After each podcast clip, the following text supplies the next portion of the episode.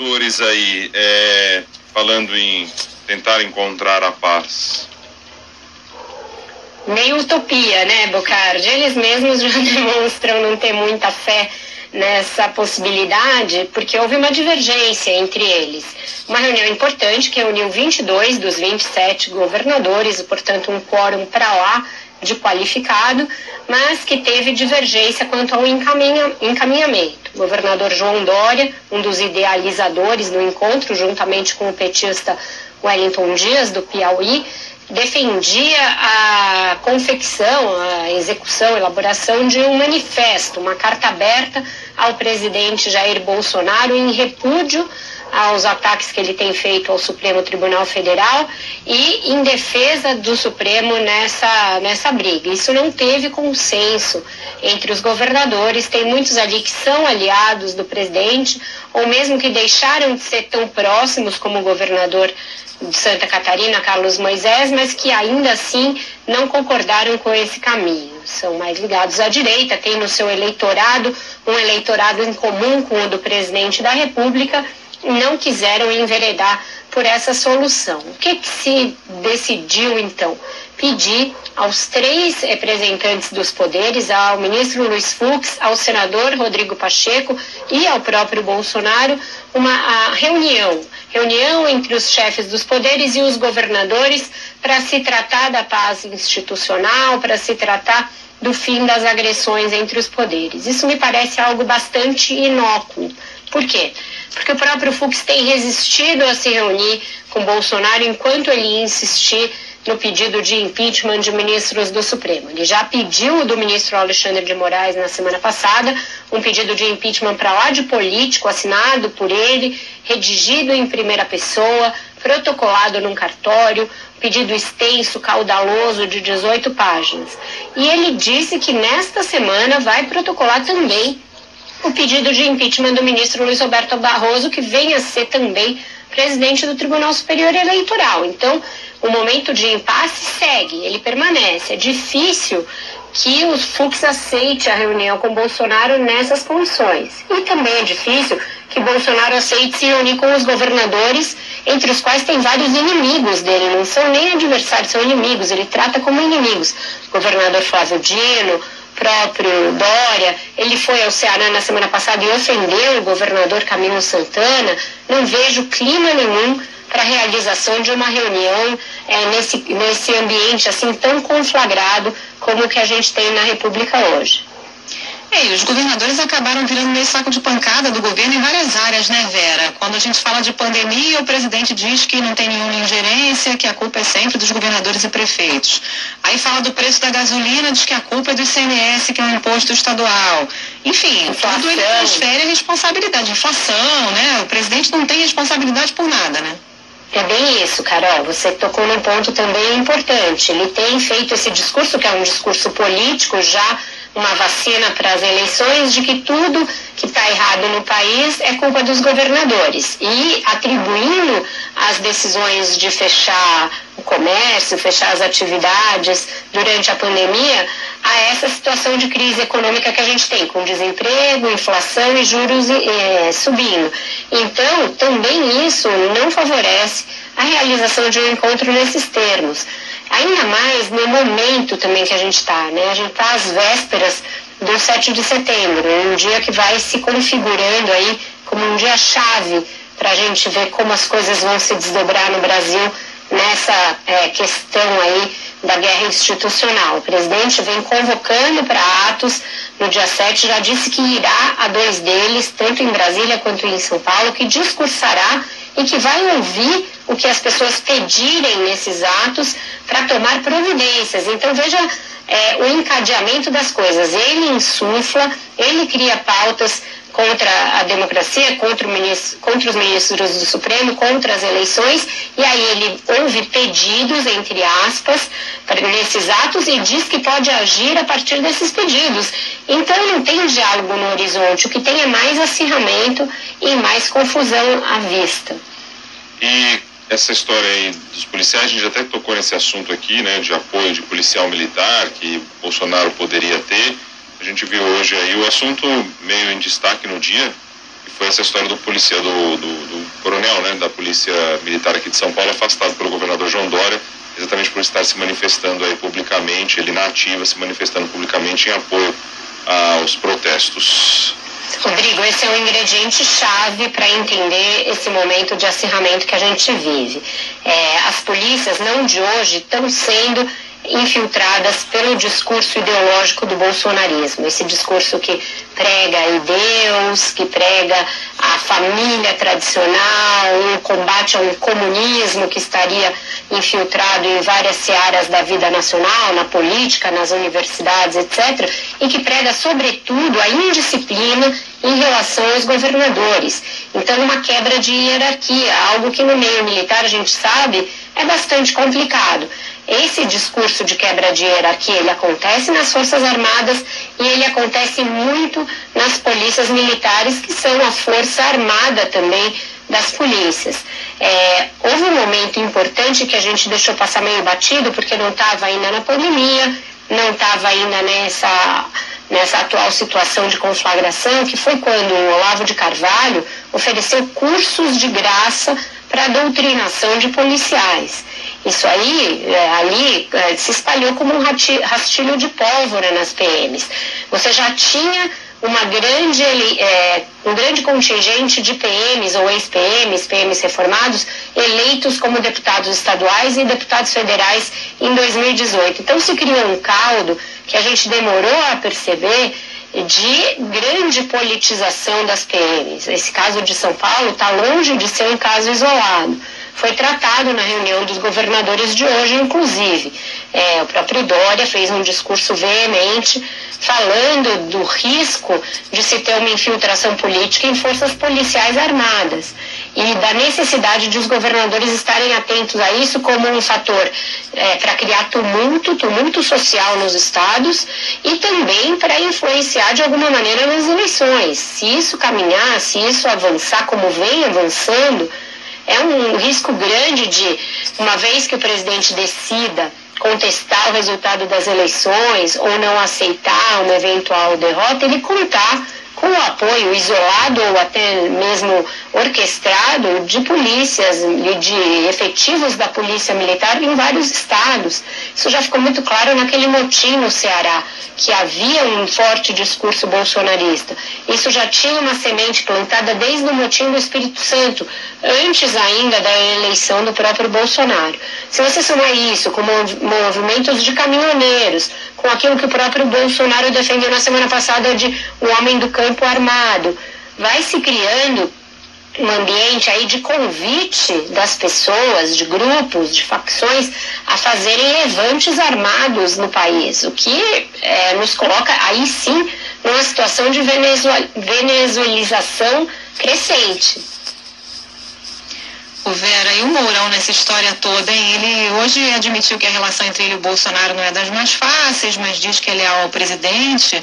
Mas ele tem feito um movimento aí de tentar dizer que não tem risco de ruptura. Vale lembrar que naquele dia do patético desfile dos tanques lá da Marinha, é, para entregar um convite ao presidente Jair Bolsonaro, naquela mesma hora o vice-presidente estava reunido com o ministro Barroso no Supremo, né? Exatamente. Eles estão aí num dos piores momentos de uma relação que nunca foi simples, nunca foi boa. Mourão não era a primeira opção do Bolsonaro, nem a segunda, para ser seu vice, acabou sendo uma solução de última hora diante de uma série de impasses que se colocaram e o Bolsonaro sempre teve uma extrema desconfiança em relação a ele, algo que é fruto da personalidade do presidente, sempre inseguro, sempre desconfiado, sempre conspiratório. Mourão já tentou apaziguar os ânimos em vários momentos, em outros momentos ele foi mais é, ali na linha de marcar essa, esses contrapontos com o Bolsonaro, ele faz isso com bastante frequência, fez isso com bastante em 2019, ao, ao ir a uma, é, uma palestra nos Estados Unidos, em Boston, em que ele se colocou muito fortemente contra vários pilares no discurso do presidente, faz isso agora em relação a, ao papel das Forças Armadas, então a relação vive um dos piores momentos.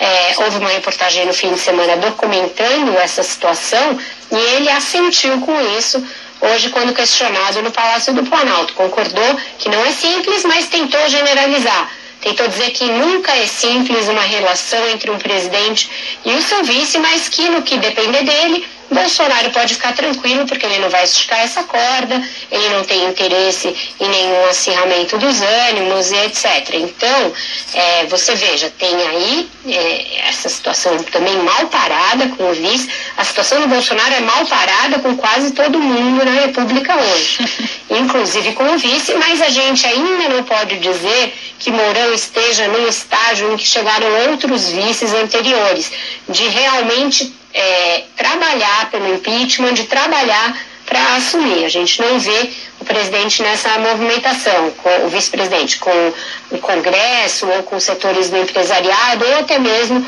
com os setores das Forças Armadas com os quais ele poderia se articular, sendo ele também um general. Ele está ali olhando e fazendo esse contraponto público sempre que ele pode. Mas não se, não se colocou como candidato ainda, embora tenha, tenha exista essa, esse desejo aí em alguns partidos de filiá-lo e de tê-lo como candidato, e também ainda não se colocou como um é, potencial presidente em caso de impeachment. Ele está observando, vamos ver se isso também vai se agravar ainda mais. É, você estava falando um pouquinho antes, né, Vera, sobre, junto com a Carol, a gente conversando aqui sobre essa questão aí da discussão do 7 de setembro, já tinha alertado isso aqui antes também, na semana passada, como se nada mais tivesse para fazer nesse país a não ser discutir 7 de setembro. Fui dar uma olhada rápida aqui, prometo não tomar tempo, tá? Na agenda do excelentíssimo presidente da República, desde segunda-feira até hoje, por exemplo, a agenda que é publicada. Segunda-feira, dia 16, ele foi para Formosa naquele evento lá que a gente falou aqui é, de comemoração. Nada demais, depois encontro com, com, dois, com dois ministros. Depois, terça, dia 17, é, entrevista para uma rádio em Cuiabá. Depois, reunião com o Roberto Campos, Anderson Torres, o pessoal do, do, do governo. Só reunião com o pessoal do governo. Não tem uma entrega. Para dizer que não teve uma semana, ele foi para Manaus no dia 18, na quarta-feira, entregou o módulo B do residencial cidadão Manauara 2, já é o módulo B, né? alguém entregou o A antes e não deve ter sido então é o módulo B. Depois voltou, aí foi para Nanindeu numa cerimônia lá na Igreja Assembleia de Deus, a gente até repercutiu aqui algumas falas. Dia 19, um seminário lá em Cuiabá, também participou de um seminário, não tem nenhuma entrega. Sexta, nada na agenda na última sexta. 21, também nada na agenda, sem compromisso oficial. Sexta e sábado não trabalha. Domingo, até que domingo foi uma cerimônia alusiva ao início da missão humanitária brasileira do Haiti, que nós acompanhamos ontem. E dia 23, que é hoje, entrevista para uma rádio logo cedo, encontro com ministros. Com Ciro, Ciro Nogueira, por exemplo, tem três aqui na agenda. E é isso, ministro da Casa Civil. Quer dizer, não tem, não tem, é, o país está aí, você não tem uma entrega e se tivesse, lógico que estaria aqui, né? Porque é do interesse também da presidência da República mostrar o que está sendo feito. Não, o que tem são esses encontros e discussões e programação para 7 de setembro. É isso. Aliás, claro, daí tem uma coisa ou outra, como por exemplo lá o veto ao fundão eleitoral, mas também ali escondido sai a aprovação de outras coisas. É tudo meio assim, Vera. É, não tem uma agenda sistemática de trabalho executivo mesmo, Bocardi, de cobrança dos ministros é, por metas, por realizações, por entregas das suas pastas. Antes você, mal ou bem, nos governos anteriores, tinha a definição de metas que cada pasta teria de atingir naquele período e uma cobrança do que foi efetivamente atingido ou não. Tinha uma sistemática de reuniões do ministério inteiro, que a gente não vê no governo Bolsonaro há um bom tempo, isso a gente estando no curso de uma pandemia. Uma das últimas foi a boiada, foi é, aquele monte então, de palavrão. Isso aí, começo de 2020, já faz mais de um ano. A gente não vê, por exemplo, reuniões sistemáticas do presidente com um comitê da Covid. Ele chegou a criar ali uma comissão da Covid, que era uma coisa também só para foto que nunca mais se reuniu. Então, Bolsonaro não é afeito ao trabalho sistemático e ao trabalho executivo.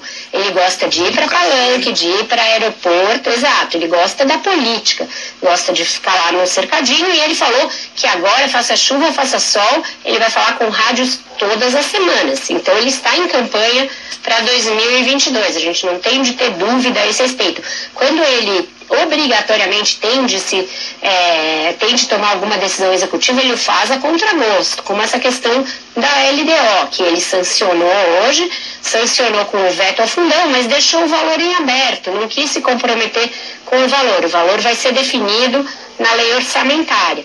E da mesma forma, para não desagradar totalmente a Câmara, principalmente, ele vetou o fundão, mas deixou passar o orçamento secreto. Então, as tais emendas do relator, que hoje equivalem a um grande suporte para quem é deputado, porque significa dinheiro indo muito mais rápido para suas bases eleitorais, essas estão mantidas na sua integralidade. O, a, a, economia era contra manter isso, ele mesmo disse que isso comprometia o ajuste fiscal, mas voltou atrás e sancionou na íntegra o orçamento secreto. Então, o presidente hoje se pauta totalmente pela repercussão política e eleitoral das suas poucas ações executivas, Bucar. Para a gente fechar, vamos falar de pandemia rapidinho, Vera. Tem duas coisas aí hoje, né? Essa questão do passaporte de vacinação é, no município de São Paulo, que agora enfim, primeiro era em todos os restaurantes, bares, agora parece que vai ser opcional, ser obrigatório para eventos e, e. Foi, mas não foi.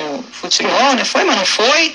É. E a gente acabou de ouvir aí o ministro Queiroga, esse homem ensaboado, né? Dizendo que vai apresentar ao presidente um esboço do estudo para talvez tirar a máscara. Ele que na semana passada atrás. já disse que é, é. Né, o uso da a obrigatoriedade. A obrigatoriedade, é. Ele vai se adequando sempre ao discurso do presidente. O presidente cobrou numa solenidade o fim da máscara, até tirou a máscara, ficou brandindo a máscara enquanto cobrava isso, e ele agora está fazendo a lição que lhe foi dada. Né?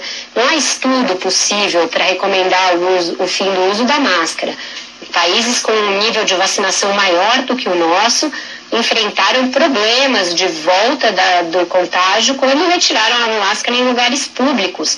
Com o vírus circulando, você andar sem máscara em lugares fechados e públicos, você está aumentando, você está fazendo uma roleta russa com a sua vida e a vida das outras pessoas e aumentando o risco de contágio. Ainda mais no momento em que no Brasil a gente vive o crescimento da presença da variante Delta, que é mais contagiosa e transmissível mais facilmente. Então, o que o ministro está falando é uma aberração do ponto de vista científico, mostra o quão cooptado pela agenda do presidente ele está, o quanto ele se afastou de qualquer preceito da sua profissão de médico e de qualquer preceito da comunidade científica. A gente está à deriva, de novo e sempre, e nunca deixou de estar à deriva em relação ao Ministério da Saúde no enfrentamento da pandemia.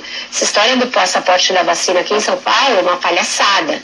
O prefeito Ricardo Nunes não sabia o que falava, não sabia o impacto do que falava, teve de voltar atrás em menos de 24 horas, vexaminoso, e agora diz que vai ser necessário apenas em eventos e apenas em locais de grande afluxo de pessoas, como estádios, jogos de futebol, etc. E ainda assim, quer saber? Acho que vai ser impossível de cumprir. Isso daí vai acabar caindo num esquecimento e vai ter sido uma promessa que não durou um dia. Não, o dia que tiver novembro, tá logo aí. O dia que a gente tiver jogo de futebol, a gente viu o que aconteceu em Minas. O dia que tiver jogo de futebol em São Paulo autorizado com o público, esquece, daí cai, para, imediatamente cai a questão da. Não faz sentido, né?